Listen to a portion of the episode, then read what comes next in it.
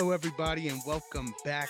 Yes, back to another episode of The Sideline Guys. My name is Christopher Negron, and this week I'm joined by a very special guest. He's familiar to the show already. Uh, we're, we're on our way. You know what I'm saying? I, I feel like every week I'm doing a show with the GOAT himself, Damian Adams. Thank you so much for joining me again this week. How's it going, man? I'm doing pretty good, man. Glad to be on the show. I'm a big fan of you guys. So the fact that I get to come on and talk with you guys and talk some football makes the week a little bit better. So I'm glad to do it. Heck yeah, man. Thank you. And I love the range that we have to the amount of topics we can cover. I'm sure I'm going to throw some rapid fire stuff in there just to keep you on your toes. A lot of stuff happening in boxing this week. MMA, there's so much to talk about, man. So what a time to yeah. be alive, right? For sure, for sure. And I, I love being kept on my toes. So I'm ready for it. Perfect, perfect. So let's start with the standings. As you know, every week we give our picks. Uh, so we're all about transparency here. I'm not, I'm not trying to bury mm. Derek. You know, while he's not here, he can't defend himself. I'm just being honest, right? We got to give the transparency here. So after last week, um, it was a real crazy week. Honestly, I can't believe um, we ended up where we were, but I finished at 11 and two. Um, so I'm sitting at 82, 53, and one, while Derek went nine and four, and he is sitting at 76, 59, and one. Um, crazy mm-hmm. week in the NFL. I still can't believe that I picked uh, the Jets over the Bills, and it worked out that way. So feeling good, riding high off of that uh, big week for sure. Oh man, now nah, that was a great pick for sure. That's a sniper one for sure. I went 11 and 2 as well uh, with my picks, but I got Buffalo wrong. In the other game, I got wrong. I picked the Rams to beat Tampa Bay, which they should have. Mm-hmm. Uh, but uh, the Rams. the Rams. that was a hard game for me to pick too, because I'm like, both of these yeah. O lines are trash. Um, yeah. so I thought I'm like, eh, Bucks better defense, right? Uh, but yeah, I agree, man. That game was so close. It's kind of like a coin flip. Those games are always the worst yeah. to sort of miss out on. Um, I got a question. So you you called um the Jags over the Raiders as well? I did. I did. Oh, I definitely man. didn't like at 17-0 Raiders. I definitely didn't think it was going to go my way on that one. But you know, in classic Raiders fashion, they collapsed and they were able to come back. In third, third and three podcast, we got the under on that as our par. Our, we call it a par pay, but our parlay of the week, we put that on there as the 47 and a half. We got about a hook on that one. Literally, that's yeah. so dope, man. That's so dope. Um, you love when when those things play out that way, and then you look at the final yeah. score, and it's like, damn, if I would have went any earlier, it would have been the struggle bus for sure. Yeah. Um, so yeah, man, uh, I think we don't usually go over last week's games too much in detail, but I thought it was only right since I have you on the show, and both of our teams were playing that we talk about that Monday night game, man. So I just want to start by saying I'm not trying to make this into a gloat fest, right? My Ravens won, but I think it's important to highlight uh, what I thought was a lot of different moments in this game where you guys were literally a play away from really changing the way the fourth quarter went. Um, and a couple of missed passes too. Like I felt like if your primary receivers are healthy and in there, like it's a much closer game than that final score suggests, man. So what were your thoughts on the Monday night game?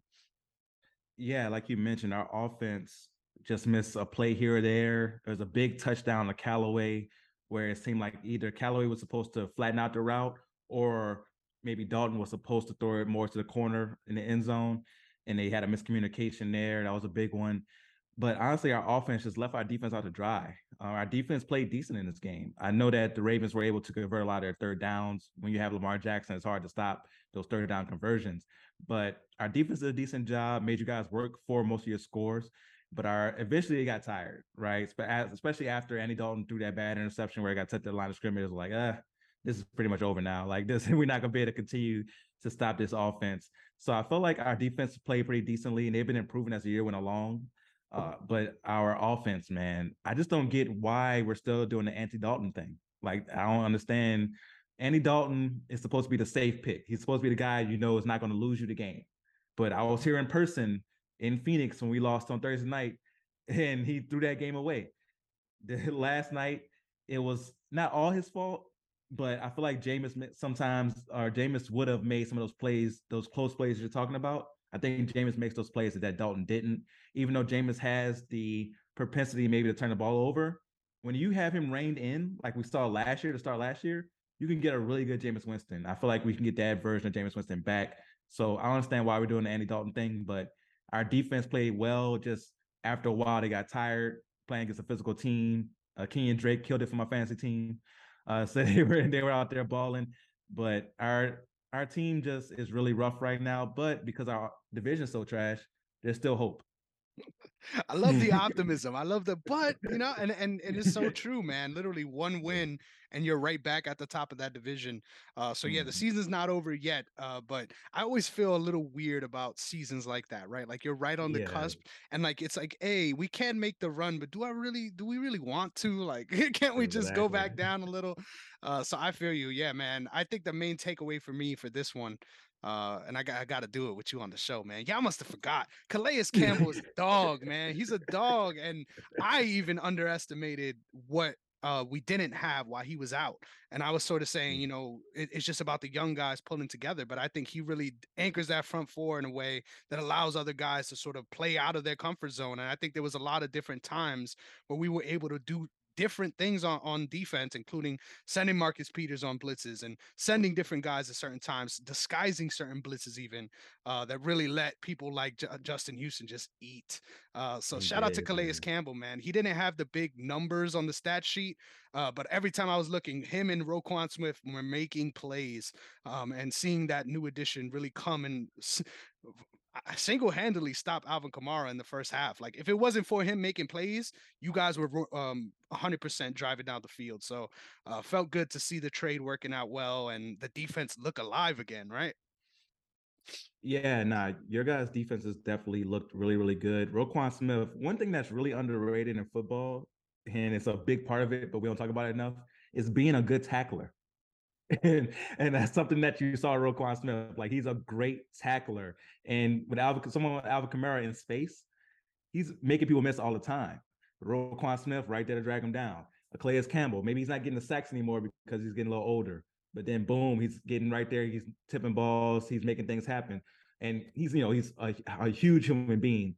Uh, I feel like his name is the per, the most perfect name in NFL for somebody his size. Calais just sounds like a huge person. so I feel like his name is perfect, and he definitely played a huge game. Uh, so your defense is starting to look better and better, and I love that move of getting Roquan Smith. Yeah, man, for sure. And and the point you made about tackling, man, I agree. Like I feel like most of the time Kamara's able to get past those one defenders because it was literally yeah. that entire first drive it was one man to beat, and Roquan was able to make yeah. those plays and really sort of set the tone for us defensively. But man, I don't hate on that final score. Like I feel like this this game was a lot closer than the final score says it was, and I'm not just saying that because you're on the show. Um, it, it, was a fun one to watch. Yeah, now right, we were man. able to keep it competitive, but like I said, our offense just didn't do enough to really keep us in it. Yeah, for sure. And it, it, I, I think you guys got bright spots, right? You can't really be too upset. You see the potential with guys like Olave and being able to mix in Taysom Hill, doing Taysom Hill things whenever you guys get a chance. Um, but I agree, mm-hmm. man. What is the status? Would you mind explaining? Because I'm not exactly sure. Is are they just holding Jameis back at this point, uh, trying to prevent further injury? Injury? What's the sort of status report there? So, to my understanding, he's ready to go. Like he's been dressed and been the backup for the past couple weeks now. And I feel like Dennis Allen is saying we're going to go with the safer quote unquote option in Andy Dalton, which I don't understand. Once you dress Jameis Winston, you say he's good enough to be the quarterback if someone else gets hurt.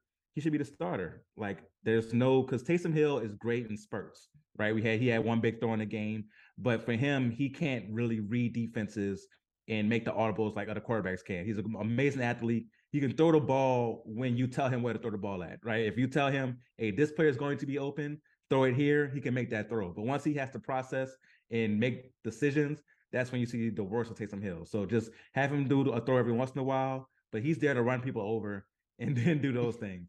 So I think Jameis should be the starter. I don't get what Dennis Allen's doing with that, but to my understanding, it's because Dennis Allen wants Andy Dalton to be the starter. Yeah, that makes no sense, man. I felt the same way early on about the Mitch Trubisky Kenny Pickett battle.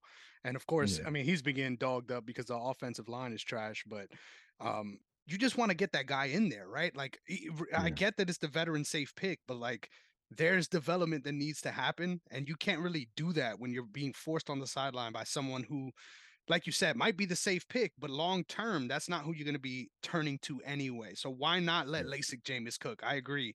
Um, and with yeah. the bright spots he showed last season too, like you said, I don't know why they decided to not try to build on that for sure, but we'll see. Hopefully, in the next couple couple weeks, uh, there's some developments on that end. For sure. Hopefully. fingers crossed. Fingers crossed. But next up, uh, it's only right that we get right into our week 10 prediction. So I've got the doc all laid out.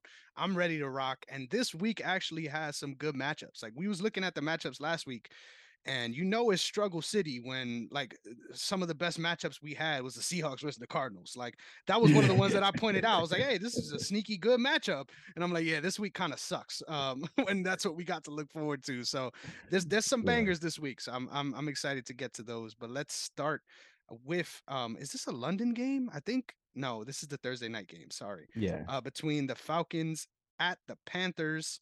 Um, PJ Walker confirmed as the starter again after Baker Mayfield closed out the game in the second half. Um, I don't think that really affects my pick here, right? I'm going with the with the Falcons. um, the, these teams match up well, right? I think this should be a fun matchup. Um, mm. but at the same time, um, I just feel bad for the Panthers, right? Like I wanted them to do well. I, ever since last season when they started three and zero, oh, like I kind of was on the on the bandwagon, right? I want to see this young defense blossom, and uh, now it's just a matter of sort of withstanding the storm. Um, I'm gonna go with the Falcons here, but I don't feel confident. Like there, there, there is a lot of different paths to victories for the Panthers too. Uh, what are your thoughts on this matchup? Yeah, I'm going with Atlanta as well. Uh, Carolina's offense oh my god, it was so bad in the first half last week. uh, I made a joke that I was throwing clothes into my laundry basket and I passed for more yards than PJ Walker did in the first half.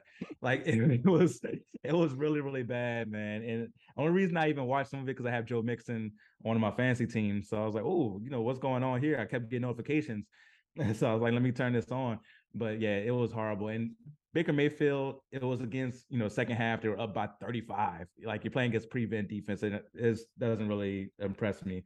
Mm-hmm. Uh, but I'm going with Atlanta because their running game, they're really dynamic in that way. Cordarrelle Patterson being back is huge for them. Uh, Marcus Mariota hasn't been good, but because he can also run, he's effective at being a being impactful.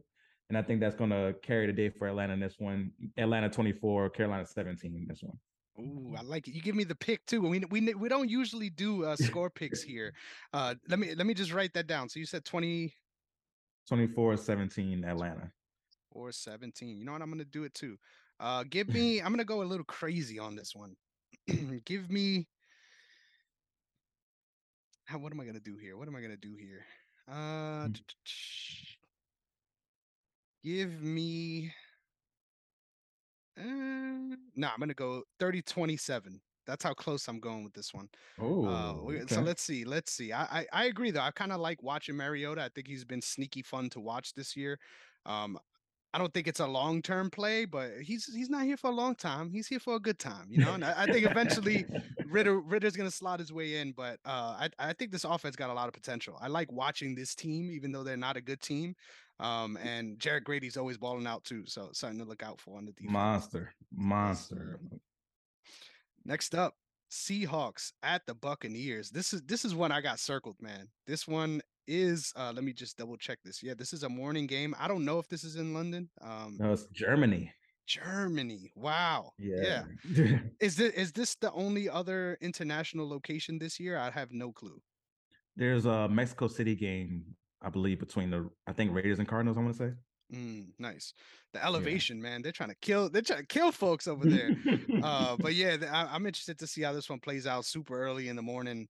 Um, and I think this matchup is kind of like the worst time, in my opinion, for the Bucks to have to face this challenge. Right, like they're going through their own issues on top yeah. of what is a team that is surprising a lot of folks. Like I had them nowhere near the record they're at right now.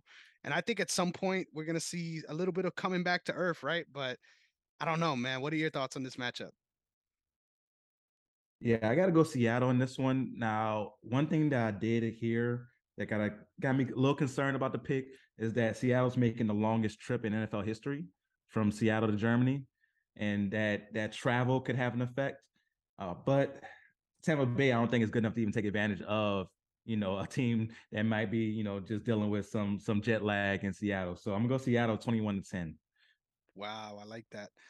Yeah, man. Don't sleep on Seattle's offense in this matchup. I feel like there's there's there's some big play potential for sure. Um uh, man, I I really sadness hedge want to pick the Bucks here.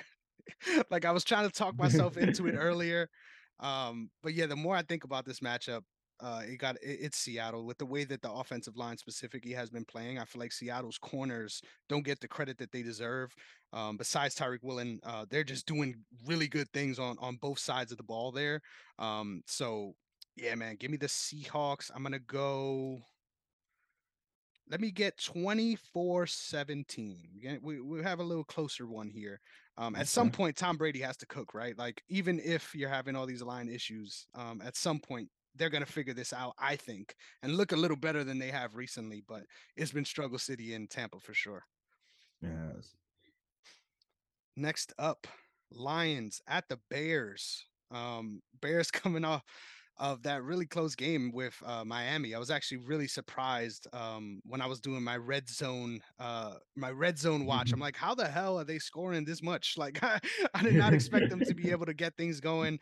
Justin Fields with the most uh, rushing yards for a QB ever. I think he finished with 171. Um, coming up against the Lions off of a big win against the Packers, right? Um, I don't think those uh, that really means anything for their season, uh, but that's a game that nobody circled them to win, right? So um, they got some momentum there. Um, I'm gonna I'm gonna go with the the Bears in this one. Um, I think the the running game and not being able to stop that is going to be an issue for the Lions. They're going to put up points, um, but I, I just feel like the the Bears. I, I don't know what it is, but I'm going to pick the Bears in this one. I'm going to go. There's no way they end up in 35 points again, so I'm going to go Bears. Give me give me a weird score. 17 to 10. Oh, okay. Surprisingly low scoring game. Uh, I'm gonna go Chicago as well, 27-23. I can see Justin Fields having another like coming out party, but this time getting a victory. And Detroit's defense did good against Aaron Rodgers, but honestly, it was Aaron Rodgers making mistakes. They get to the red zone, he's throwing horrible passes. So I think Justin Fields takes advantage of that defense. Big game for him. So Chicago 27, Detroit 23. I think it's a good game. I like that. You love a you love a low tier shootout, right? Give give give the fans Yeah. something to be excited about, right? Yeah. Next up, we got the Browns at the Dolphins. Um sneaky good game, right? Um the reason why I feel that way is I think the Browns the Browns are in a position where if they figure these things out the next couple of weeks, they're still in the hunt, right? And Mhm. just keeping themselves in the hunt was the story this entire season, right? Waiting for Deshaun to come back next week. Um, I believe is the last week, and then he'll be back for week 12. Uh, so we're almost there, right? We're we're almost there. but at the same time, um, I'm worried about this matchup because the, the Dolphins are coming on. Um, I don't understand though, like what made the difference defensively that let the Bears go crazy like that. Like I, I that's something that I feel is a little more fluky. Um, but the path to victory is kind of similar for the Browns, right? Um, obviously they don't have a mobile quarterback in the same way, but having um, well, probably the best uh, running back up to this point, uh, Nick Chubb is going crazy, and then the option of having Mhm. Kareem Hunt as well. Um, I like the Browns team. I like what they have to offer, and I'm still picking the Dolphins here. Uh, give me the Dolphins in what I think should be uh, a fun game. Give me 32 to 24. Oh, yeah, I agree that this is low key a very good game. Cleveland, I think, is underrated, and Miami is very, very good. And I think their offense, Cleveland's defense has been honestly their weak link this year, not the offense, which we thought was going to be. So because of that, I can see Tua continuing to cook and Tyreek Hill continuing his path to maybe having the greatest receiver season of all time. Uh, so I'm gonna go Miami 24 to 20. I think it's a really good game, and I think that at the end, Tua and Tyreek come through. Nice, nice. That sounds about right. Um, sorry, I, I I, like spaced on the score. You said 28, 24 20. 24, 20. Sorry about that. No, All no right. problem. Next up, we've got the Broncos at the Titans. Um, I'm really, really surprised by the Titans, man. I was right in their eulogy coming into this season. I'm like, there's no way mm. this team is going to be a first seed um, like they were uh, last year. But it always gets to that point, right? Uh, Derrick Henry starts cooking and they, they start looking alive again. But their issues as far as not uh, not getting uh, anything out of their receiver position, really. Um, unfortunately, they've been plagued with a lot of injuries too, so that factors into it.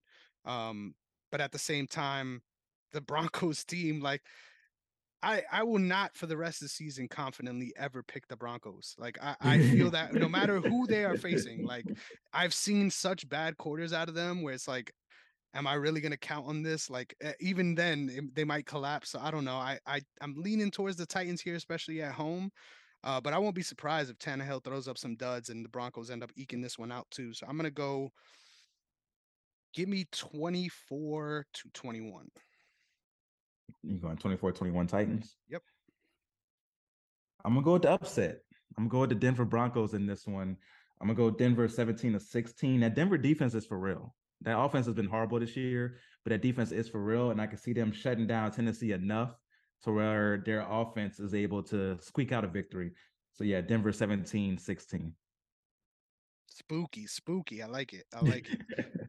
um this this one right here i'm hyped for right because i think this is the the point at which this teams are meeting is really going to tell us a lot about their run so far we we got the vikings up against the bills um in buffalo uh obviously coming off of a tough one last week i think a big part of that something that i always think is important to mention in the last two years, who are the teams that really beat the Bills? It's their division rivals, right? Even if yeah. even if it isn't um, the teams that you think would, right? And just given the way the cornerbacks have been playing for the Jets as well, um, Sauce Gardner just going crazy on both ends. I mean, really defending everyone out there and literally at the end of every game making plays. Like he's someone yeah. that I'm consistently looking out for just because of how much of an impact he has, let alone being a rookie, just as a defensive player uh, speaks to what he's been able to do this season. Um, but anyway, Vikings at the Bills. Um, I don't know what it is, man. I, I don't think I've ever been this unimpressed by a, by a, a, seven and one team. Like, am I crazy yeah. for feeling that way?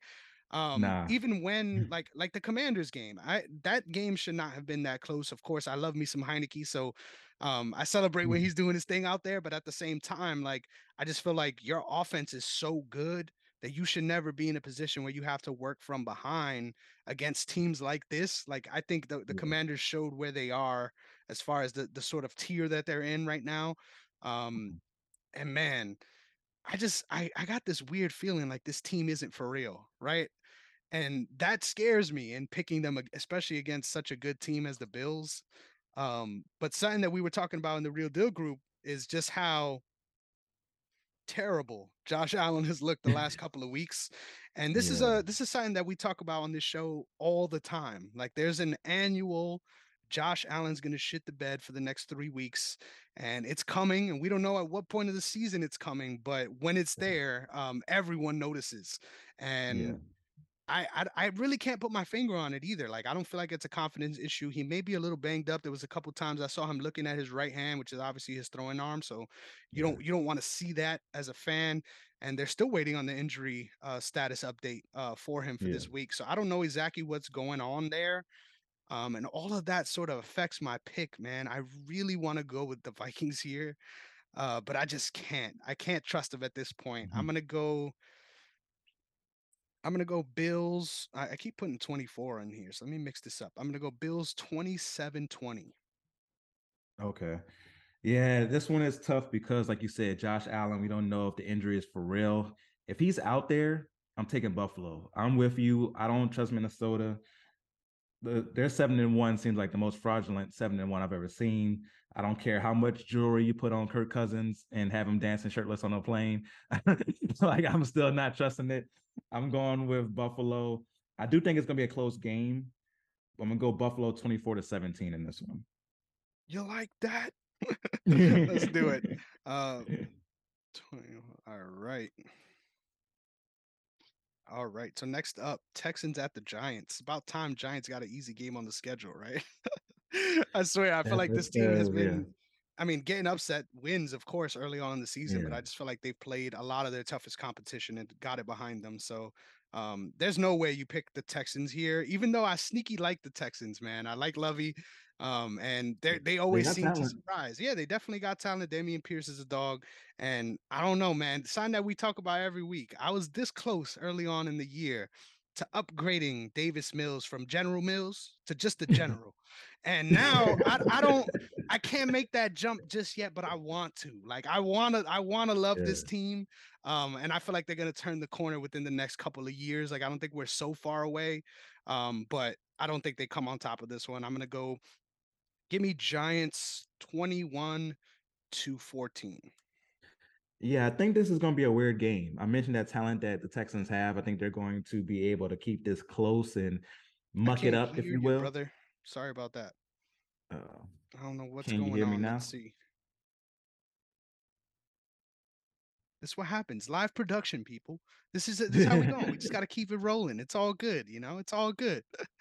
Um, uh, Daboll needs to figure now? it out. I don't know. I don't know what's going on here. I don't know what's the specifics. Um, but we're gonna we're gonna here. Um, at this point, I'm just gonna pause it. We'll be right back. So Texans Giants. I already told you guys I'm going with the Giants. What are your thoughts on this matchup? I think this one's going to be a weird game. I mentioned earlier how the Texans do have talent on that squad, and the Giants, they are a good team, but they tend to win close. That's what they do. They play good situational football. So I'm going with a weird score. I'm going Giants 18, Texans 13. A weird one. I like it. I like it. You got to shoot your shot. Every week has one, right? Like every yeah. week has one. So you might as well. I like it. I like it. Um, next up, Jaguars at the Chiefs. Um, this is another team that I really wanted to do well this season. Right, I, I, I was looking forward to seeing how they look under Doug Pederson, and I still think um, they haven't showed their true potential. Right, um, but at the same time, I'm still just a fan of the organization. I know that sounds weird, um, but my reason for being a fan is like not because they do things the right way at all, um, just because I'm rooting for them to bounce back uh, from that terrible situation with that fake coach that I'm not even gonna name. We don't even drop the yeah. name on here because of the disgraceful shit that he did. Um, mm-hmm. But yeah, there's no reason for me to feel that they're gonna be able to beat the Chiefs, especially on the road. Uh, but the Chiefs didn't look too stellar against the Titans either. Uh, give the Titans defense some credit there as well. Uh, but at the same time, so used to seeing them rolling whenever you see them struggle like that. It's weird. Um, I'm gonna go with uh, the Chiefs here. Give me give me 33 27. Yeah, you got to go Kansas City in this one. Uh, Jacksonville is a team I want to do uh, good as well. My quantum leap prediction this year was Trevor Lawrence, and he has not made uh, that quantum leap, unfortunately. But I think maybe next year will be the year that he makes that leap. But this year, it's not going to happen for them. So I got Kansas City beating Jacksonville. What was the score I had there? 27 13, Kansas City. Nice. Next up, we got your Saints coming up against the Steelers. Uh, I'll let you. I'll let you take the lead on this one. What's your thoughts on this matchup? Yeah, the Steelers are really bad. My Saints aren't good, but the Steelers are really bad. So I'm going to Saints 17 to 13. 17 to 13. I like it. Um, yeah, that's another that's another one of my picks that looks absolutely terrible. I was saying that this uh, Steelers team might be a fringe uh, playoff team, and I was just so off about that. Let me just give you my rationale here, and let me know if I, if this sounds crazy. But I legitimately thought that there was going to be some addition by subtraction by not having Big Ben out there. I thought he was that bad at QB. Um, mm-hmm. but yeah, there's I, I, can't believe that they can't even get their running game going with such talent uh, like Najee. Uh, just that that O line is just terrible. Um, so I'm gonna go. I'm gonna go Saints as well. I'm trying to think. I'm trying to think out what's my score gonna be here. I'm gonna go 22 9. How about that? Let's. Okay. Yeah, I definitely see that. And as far as your rationale, I can see that because Big Ben the last two years have been really bad. And last year they snuck into the playoffs even with that. So you're like, okay, you you know, you substitute Big Ben out. If they would have started with, you know, Kenny Pickett to start with, I think that could have maybe helped them out, but that offensive line is so bad. Najee Harris is a monster, but he can't do much if he's running against three people every time he touches the ball. Uh, so that's the big part of it. And TJ Watt is so important to that defense. And once he got hurt, that defense kind of fell off. So I could see where you were going with that, but just bad luck really led them in a tough direction. Hey, I'm not complaining though. I love seeing divisional teams in the mud. Trust, I'm not mad at all. But uh, looking back, I was like, man, every every team in this division might make the playoffs, and now I'm like, eesh, that that looked that looked yeah. pretty bad. Uh, but next up, um, this another matchup that I feel um, is is at that point where it's like this is interesting because of how bad it is, right? Uh, the shit show game of the week, I'll put it that way. Uh, we got the Colts uh, being led at the helm by Jeff Saturday, uh, just a, a, a, clearly very accomplished coach, someone with a veteran mind, ready to lead this team to victory. Um, and I love that the headlines coming into this week has been Jeff Saturday tweets about how bad the Raiders are this year, which is just hilarious. The narrative. Um, obviously, all of that is parody. Uh, I don't yeah. get what's going on, uh, but I just love watching Jim er- Irsay try to explain shit. Like it was so bad. That press conference was. If you, hey, hilarity ensued. Please check out that press conference because you legitimately can't believe the shit coming out of his mouth. Like it really felt like we were watching a Key and Peele skit or something. Like there's no way that you're you're serious about this in the way. He's yeah. like, yeah, I was absolutely shocked that they called me for the job, and I'm like, hey, I would have been too. Shit. Um, all of that being said, this is another team, both of these teams that I really can't believe that they're in the mud the way that they are. Mm. Um, I, I came into this very confident that I was going to pick the Raiders, and I still don't feel good about it, right? Like I, yeah. I feel like they could be up and then just shit the bed again. Um, they're a first half team, and the Colts are a no half team at the moment. I just want to say something that has been sneaky good about the Colts is their receivers. Like shout out Parris Campbell doing his damn thing. And if they didn't have a couple injuries too, I feel like they could have done a little bit more on that side of the ball. But again, um, just two teams that I can't believe this is the state of the situation. I'm gonna go uh Raiders, and my score here is gonna be wonky. I'm gonna go uh 17 to 9. Okay, yeah, I see a wonky score as well. I'm gonna go Colts though, just because I don't trust the Raiders at all, and the Colts do have a good defense. Uh, so I'm gonna go Colts 13 to 12. Ooh, I like that. I like that. uh, these these random scores, it's so fun because I'm like, right before I say them, I'm like, is that even possible? Like, that's why I keep going. I'm like 17, 32. I'm like, let me stay with what I know is real. But yeah, uh, yeah uh, throw a safety in there and we're in business. We, we could end up with any score. So, uh, next up, Cardinals at the Rams. I feel like last year when I was watching this matchup, right?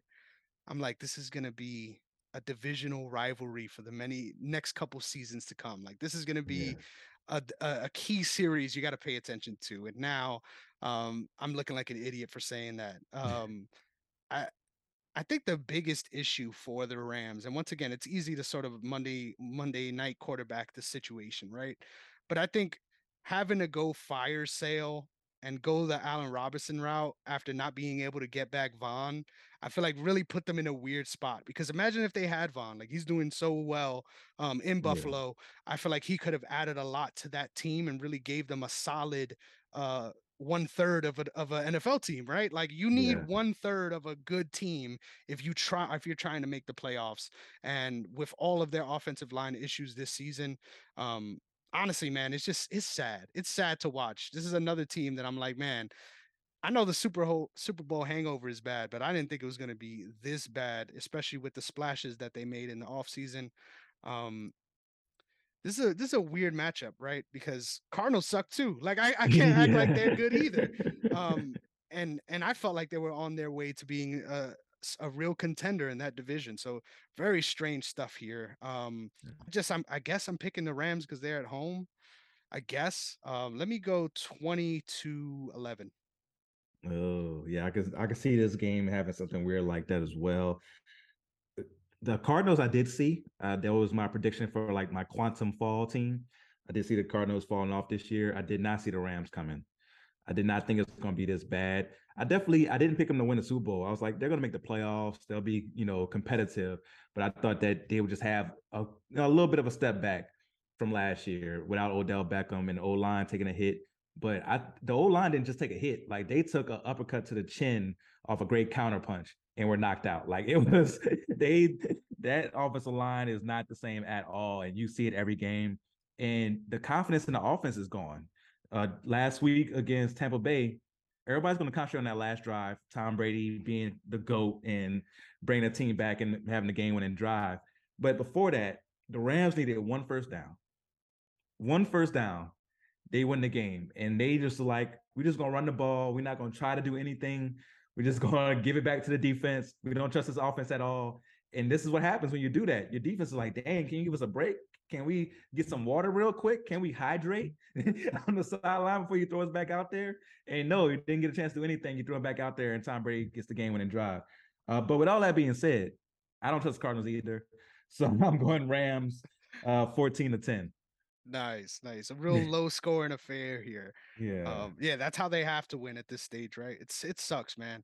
Uh, I agree. I feel like I it's not that I didn't see the Cardinals being this bad. I just was like last year I was like, man, this is this this is it, right? This is yeah. this is going to be an important series and now look at it, man. Tough tough times. That's how quick the the landscape could change though, for real. For sure. Every year um there's so many things that you can't account for and shit our, our pick records this year speaks to that. Both of us um, are mm-hmm. at a, a, worse record than we were last year at this point of the season uh, so looking to yeah. keep uh, getting these picks right right? That's what we're here for. Um, next up cowboys at the packers. Um, this is real easy for me right? This is yeah. real easy for me. I'm going cowboys 21 to 7 oh uh, I'm going 28-17. I think that they squeeze out some more points, but still Dallas pretty easily. Yeah, man. Mm-hmm. I, I I wasn't all in on the Aaron Rodgers hate, uh, but I feel like hearing you talk about the tantrums and everything, like you you you convinced me. Like this team is dead. Um, I kept trying to pump life into them all. The, I'm like the division's bad. It's just the Vikings, but uh, yeah, they're they're not getting out that hole for sure. Um, I like it. Next pick, Chargers at the Niners. This is also a fun game. The Bosa Bash, the Bosa Bash. Um, mm-hmm. Even though, of course, uh, injuries are fucking that up a little bit. Um, yeah. What do I? What do I? Where do I even start here? I I don't trust the Chargers either. Like let's let's get that. Yeah. Let's come clean, right? But I have Austin Ekeler on my fantasy team, so this is a team that I pay attention to regularly, right? Mm-hmm. Um, I don't know what the situation is with Justin Herbert. I feel like he's not fully healthy yet. Um, the only reason I feel that way is just because I feel like the there's been a big shift in their offense after he had that rib injury. Um, mm-hmm. and I don't mind it, right? Your your your running back is on a historic tear. You keep going to him, right? Uh, yeah. But at the same time, I just feel like there's been so many. I mean, Keenan Allen being out is also a big factor too. But I just feel like having um, an offense where you're dinking and diming and making big yardage plays because you have that kind of back. Um, but that wasn't the offense we were expecting coming into the season from this team. Um, sort of dealing, working with what they have to deal with. Um, but I really like what I saw of the Niners, man. I think Christian McCaffrey adds a lot to that offense. Uh, I really mm-hmm. like the fit, something that we talked about on your show. Um, but I still don't trust them either, right? Like these are both teams where like they yeah. can easily catch a L any week, and I'm like, yeah, that makes sense. Like at, at the state at which they're in, Jimmy G is always uh, another guy that we're sort of waiting to see when he's gonna take a hard drop off the cliff and remind us why yeah. there's a page on Twitter that's dedicated to um, drawing a picture of Jimmy G every day until he gets traded. Um, and it's day I think 240 or something like that right now. So there's a Hilarious. reason for that. There's a reason for that. Um, but yeah, the fact that he hasn't got traded and they are doing that is actually pretty funny. They're like they yeah. redo like uh, movie posters and all kinds of stuff. It's it's great. Check it out. Um, but I say all that to say I'm going with uh, the Niners here, but I don't like it. Uh, give me the Niners. Um, do I go high? Yeah, give me the Niners 28 to 21. Yeah, I'm right there with you. The uh, Chargers run defense still isn't good. And if the 49ers could do one thing, is it, it run that rock. Uh, and because of that, I'm gonna go San Francisco 27-20. Nice, nice. Niners 27 20. And now our Monday night game, Commanders at the Eagles. Um, I, I think the Eagles stay undefeated here. Um, mm-hmm. But divisional games are always weird, right? I, I feel like yeah. that's an asterisk you have to throw in there. Um, and they looked looked to be pretty competent, even though the the Vikings were also shit in the bed last week. Um, but yeah, man, I don't, I don't, I would never pick against the Eagles here. Shout out Derek. Um, I think. Eagles. I'm gonna go. I'm gonna go big on this one. Give me 37 to 24. Oh, okay. I'm gonna go Eagles as well, 27 to 14. Like you said, divisional rivalry could be tricky, but the Eagles are just a much better team. For sure, man, for sure. And that's all we've got for week 10. Dude, um that was a that was a whirlwind. Like i said i never felt more unconfident in what i'm saying. I'm like i'm giving these numbers out. I'm like what what does does the math the math ain't mathing folks. Uh but yeah i like it. You gotta mix it mix things up every now and then and i appreciate that that challenge you gave me this week. Uh but speaking of challenges i gotta i gotta start you off. There, there's no heads up on this. There's no rundown. How did okay. you feel about the Dmitry Bivol versus Gilbert, Gilbert Ramirez fight. Zurdo there was big hype coming in. I was one that got sucked in. Uh, what were your thoughts on that one? It it didn't live up to a hype as far as being competitive, right? Because after like the fourth round, Bivol took control and Zurdo had no answer for him.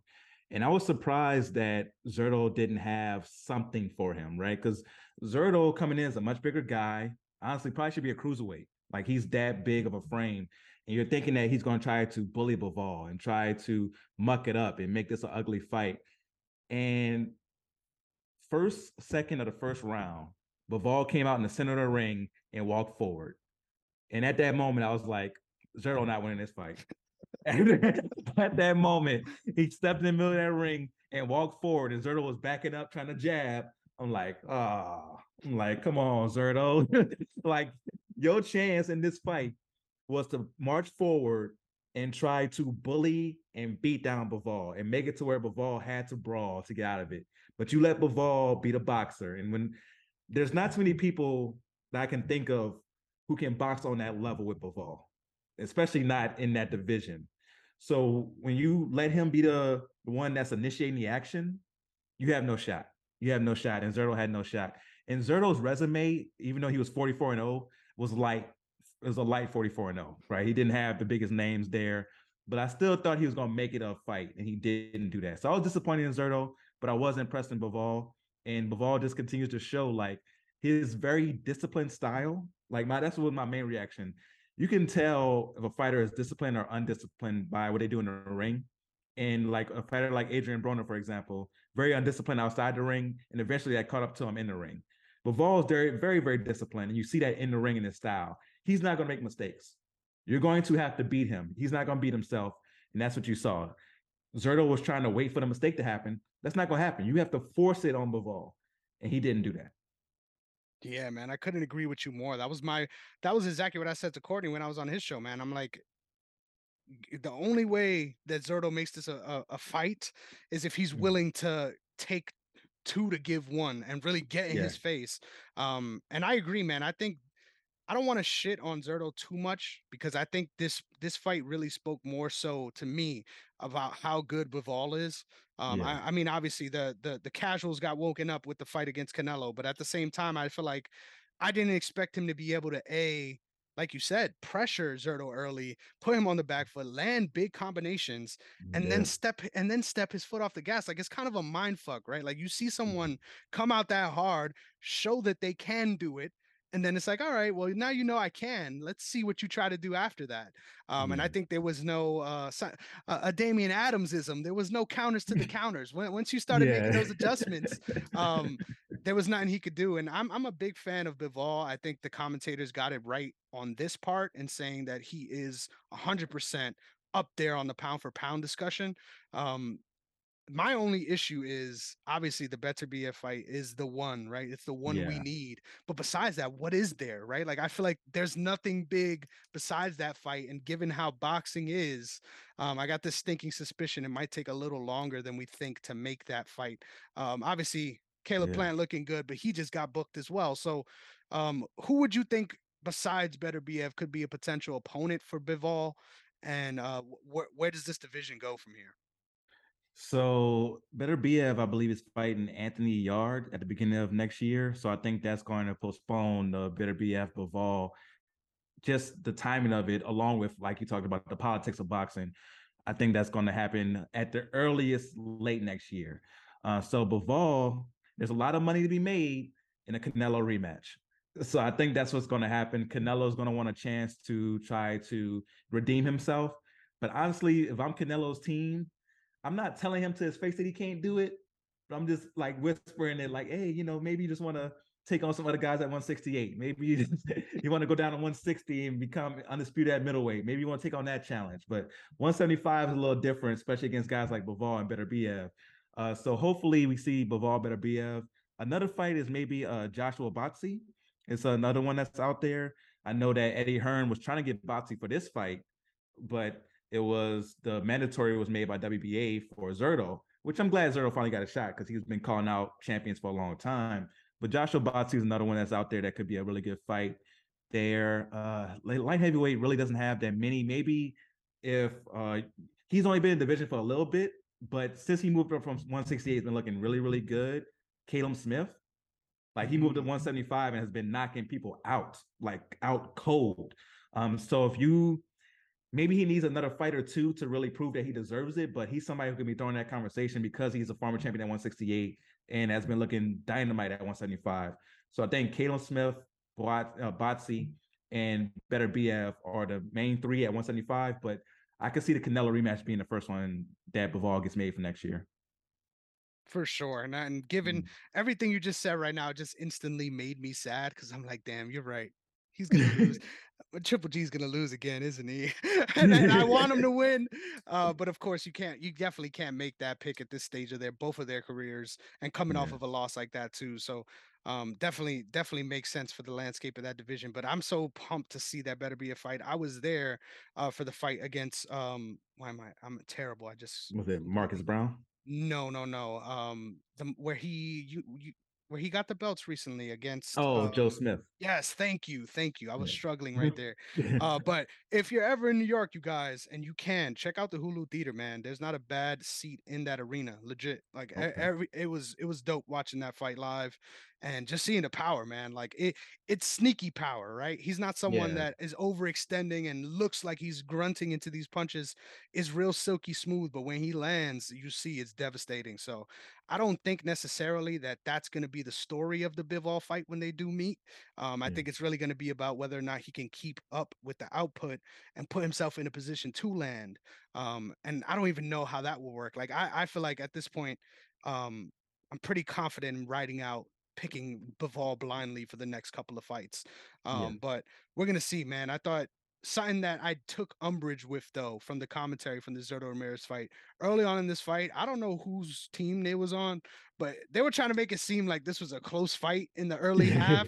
and I'm like, I don't know what the hell y'all are watching, uh, but it's very clear that at this point, yeah. not only is Gilberto shook, um, but he's getting boxed up on the back end too. So like when yeah. you're as someone that has trained, if you getting walked down and then you can't come forward either, it's like, bro, like, why yeah. are we even here, bro? Like, you got it. Like, what, what, are we doing right now? So, uh, definitely, um, shout out to to Gilberto Ramirez. I think he's gonna bounce back and do something with his career. Like, I don't think this is the last yeah. we're gonna hear of him. Um, but I, really, shout out to to Bivol. I think he showed his greatness for sure. Now, yeah, there's this, monster, dude. I'm I'm upset. I'm upset, right? because it was pretty obvious the way this was all going to shake out, right? It's old news at this point um, that Terrence Crawford and Errol Spence are not going to be lined up to fight because uh, Terrence Crawford signed with BLK Prime uh, yeah. to fight Avanesyan. Now, coming off of the situation with Top Rank, right? It kind of makes sense. You're suing your old promoter for racism. You're in a sour spot you would think you're trying to find your way to the bread, right? And I respect that. At this point of your yeah. career, you should be doing that. At any point of your career, that's your primary motive. But yeah. this to me screams like a going out of business party, right? Like th- this is I don't I don't see BLK Prime becoming a player in the landscape yeah. of boxing. I think this is some rich dude had some money to spend and they're praying that they make it back. And I don't think yeah. they will. Um, if you're paying big money for this matchup specifically, um, I don't know where you think you're getting that money back from. And the fact yeah. that uh, there was this big fuss in the media about the negotiations and how there was uh offer given to both Errol Spence and Terrence Crawford that was not guaranteed for either of them. When I'm hearing this, I'm like, well, it makes sense why I didn't get done, right? That's the first part yeah. of it. But the second part of it is like, I feel genuinely that we're so far away from this fight now, not just because of um Terrence Crawford having a matchup, but because of Errol Spence's physiology. Like I don't I don't think he can continue to make 147. Um I was surprised he even made he even made the jump back after his accident to 147, yeah. uh, considering how serious that was. Um, what are your thoughts on the way this whole thing unfolded and like what's the plan here? Because I don't get it. Yeah, I don't know honestly what's happening there. And I keep saying that I understand the boxers looking out for themselves because you have to look out for yourself in this sport that's so dangerous. You have to look out for yourself in making that money. But when it comes to the promoters, the platforms, they should be looking out for the sport. They should want the sport to thrive. And when you're not making these fights happen because you can't agree on what platform is going to be on, you can't agree on being transparent with the fees, you can't guarantee a set amount of money for Errol Spence versus Terrence Crawford, is I, this is could be one two pound for pound rankings right here. You can't guarantee a fee uh, like that's crazy to me. It's so crazy to me they couldn't guarantee that and make that happen. And it seems like there's just something there's something behind the scenes that we don't know about as far as maybe Al Haymon having something against Terrence Crawford. Because when it came to Canelo Alvarez and trying to get him to sign and go against uh, Jermall Charlo and David Benavidez, 100 million they had somewhere stashed, ready to go. so they had that money ready to go for that situation, guaranteed. But in this situation, they didn't for one fight. It's it's crazy to me that they wasn't able to do that. So hopefully we get it next year. It seems like they do want to fight each other, right? Now I've been, you know, making my jokes about how boxing's turning into the real housewives of the square circle. And that's what we're getting. We're getting more and more fighters going back and forth on Twitter and back and forth on social media instead of going in the ring. Uh, so hopefully we get that. But to your point about BLK Prime, it's sounding real trillerish. Mm-hmm. Uh, like you're getting a lot of those vibes where you're like, I wish them luck, but Terrence Crawford is a big sign, right? But to make money off of him, you got to get him against a good matchup. No disrespect to Avanesyan, good fighter, right? Has a really good streak going, has been performing well lately. And normally, if this was a fight on ESPN, I'd be happy to see it. Like, okay, this is a good fight. This is a decent fight to see on ESPN, to see on the zone, wherever. On pay per view, now this one, I think BLK is charging like $39. So I'm, I'm gonna pay for it because I'm a boxing head. So I'm gonna pay for it. But other people not gonna pay for this. Like you're gonna have me and like three other people paying to see this fight. It's, it's not enough to make your money back. Uh, so I'm with you. I don't understand what's going on there. I think they guarantee him 10 million. You're not making that back. That's crazy. Yeah, you're not making that back on pay per view, especially at forty dollars a pop. You're not making that back. And they signed Adrian Broner as well. We just talked about him, how undisciplined he is, and how he's at you know just this weird stage in his career to a three fight deal. And you're just kind of banking on him being popular. He doesn't have that anymore. Like that, that's out the window where you're like, oh, Adrian Broner, I'm sign me up, I'm gonna watch. That's out of the window. So I don't know what they're trying to do. And I, the BLK, I, I guess that stands for Black Prime and you're trying to get, I guess, all the black fighters, but you got to expand beyond that. You got to expand beyond that to be successful, and it's just not going to happen in that way. So hopefully we get it next year. I think that I don't think either fighter was ducking each other. I truly think it was the promoters and the platforms making this not happen. Get these guys guaranteed money because they deserve it for this type of fight. Because you know Errol Spence can sell, right? We saw that with him against Mike Garcia, him against Shawn Porter him against Danny Garcia. We've seen him do that. Terrence Crawford is a big enough name where you put those two together, you know you have a fight that can get you probably 300,000, 400,000 pay-per-view sales, and you can make a bunch of money at the gate because that's a type of fight that someone like you, someone like me would travel to go see. So that's something that you want to like. I'm you can hear my frustration, man. I'm getting mad. Like just hopefully they can make the fight happen. Uh, but BLK Prime, I just don't get what they're trying to do. And but I my whole dream is that there's somebody who comes in who has it will take a dumb amount of money, but somebody comes in and buys out all the rights to top rank, all the rights to the zone, all the rights to Showtime, and puts it all together under one. Just have like a boxing channel. The way UFC is on ESPN, you just have a boxing channel. And now there's no more, oh, well, we can't make Ryan Garcia versus Tank Davis because Showtime wants the rights and the zone wants the rights, and we don't, we can't decide to come in between. Now you just everybody's under one umbrella. You have one commissioner, you make it happen. If there's some super rich guy out there or woman, some super rich person who can make this happen, you hear me speaking, let's make that happen. I could be a consultant, all right? pay the man, pay the man. Yeah. We gotta we gotta get some real deal fight signed. That's what we need. Uh, hundred percent, hundred percent. You get the investors, we'll get we'll get the answers for you. So there was a mm. couple names that you mentioned uh, that ended up lining up for a fight coming up too. So I got. Listen, I got a lot of fights here. I'm asking for a lot, but I got six fights. Okay, we're gonna rapid okay. fire our thoughts on this. So I'll start off with this first one, and then we'll throw back and forth. Um, the first one, just got signed, or just officially got announced. Uh, Caleb Plant going up against David Benavidez. Hell of a matchup. Mm, Hell of a is. matchup. Um, I don't think Plant gets enough credit, especially coming off of a big win the way he did. Um, man, that was filthy. Like yeah, I heard people was. upset. I heard people upset about that celebration. I'm gonna be real.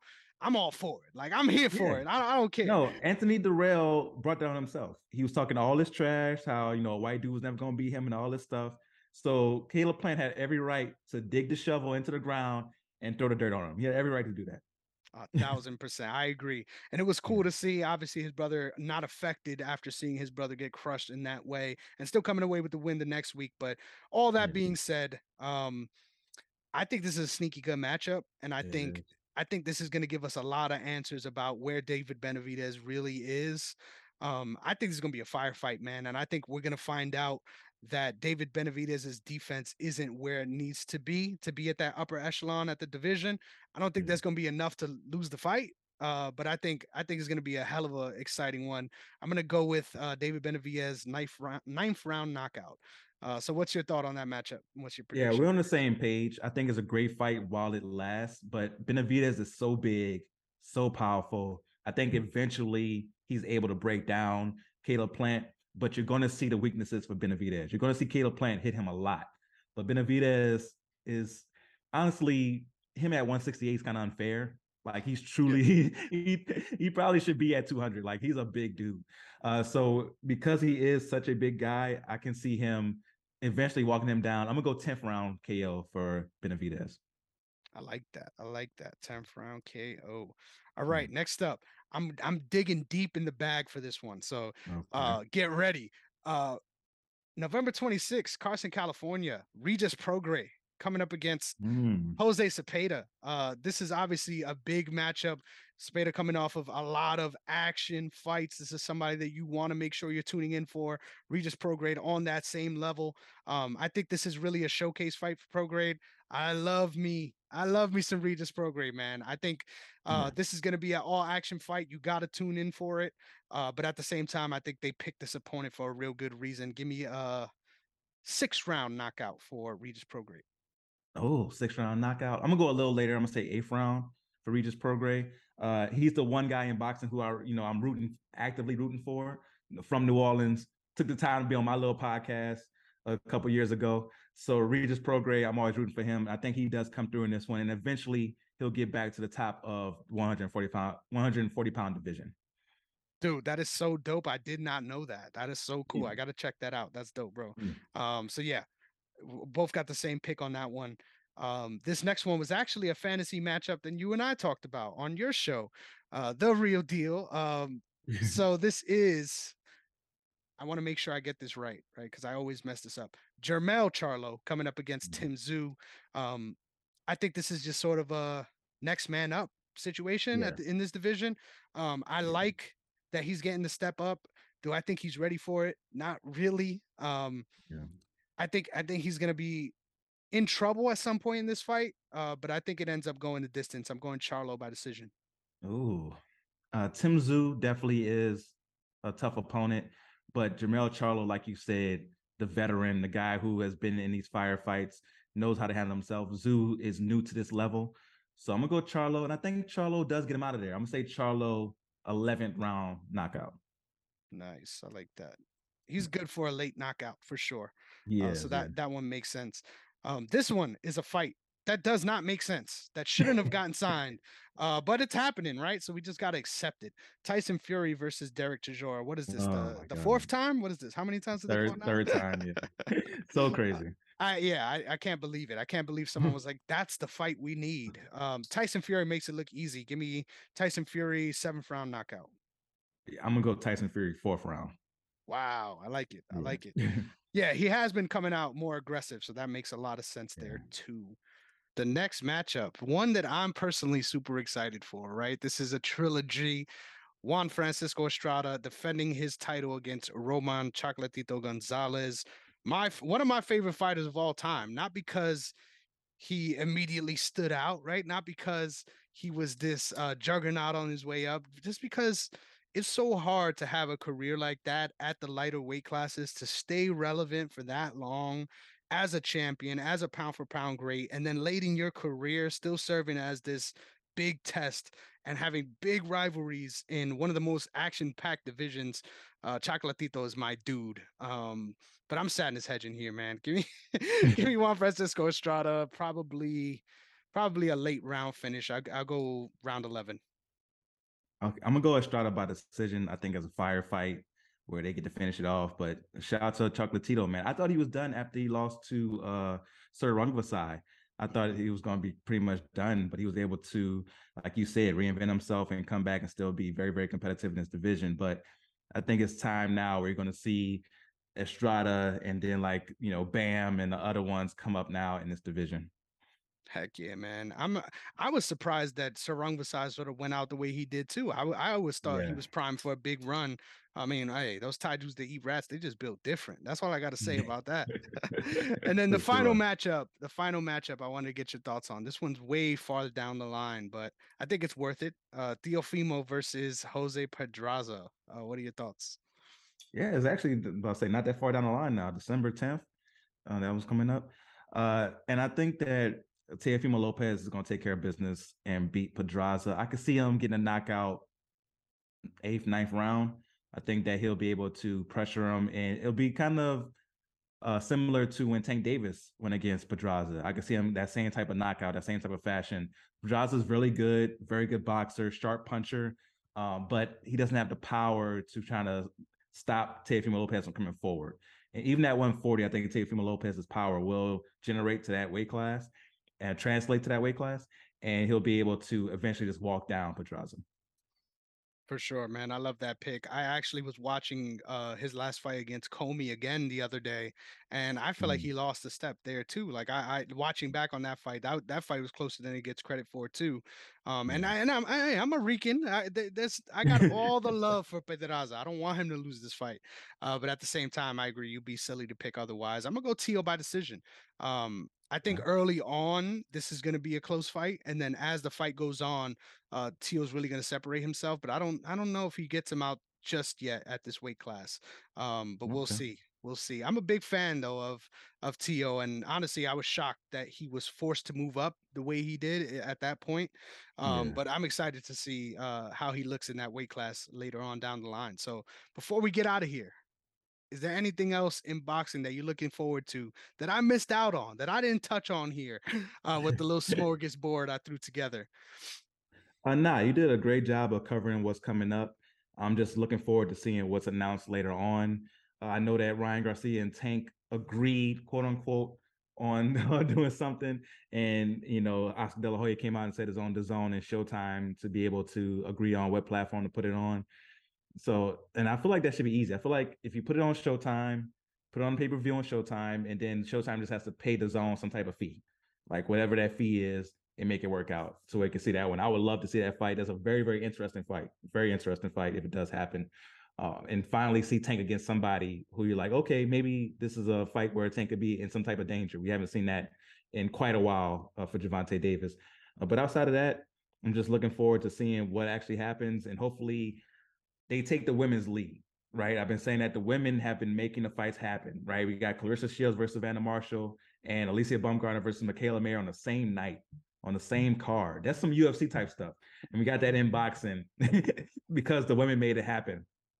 So I just hope the men can take from that and make these fights happen because eventually you're going to start losing. You're already losing casual fans of UFC. You're going to start losing the diehards like myself, like you, because you're not making these fights happen. And when you start losing us, the sport's going to die off eventually. For sure, man. I feel like it's so strange. I feel like the the the history of boxing, there's so much more. Like it's a different crowd. Like you go to a UFC yeah. card, and I'm gonna admit, I stick out in a UFC card, and I'm barely noticeable that I'm Puerto Rican. I'm white passing.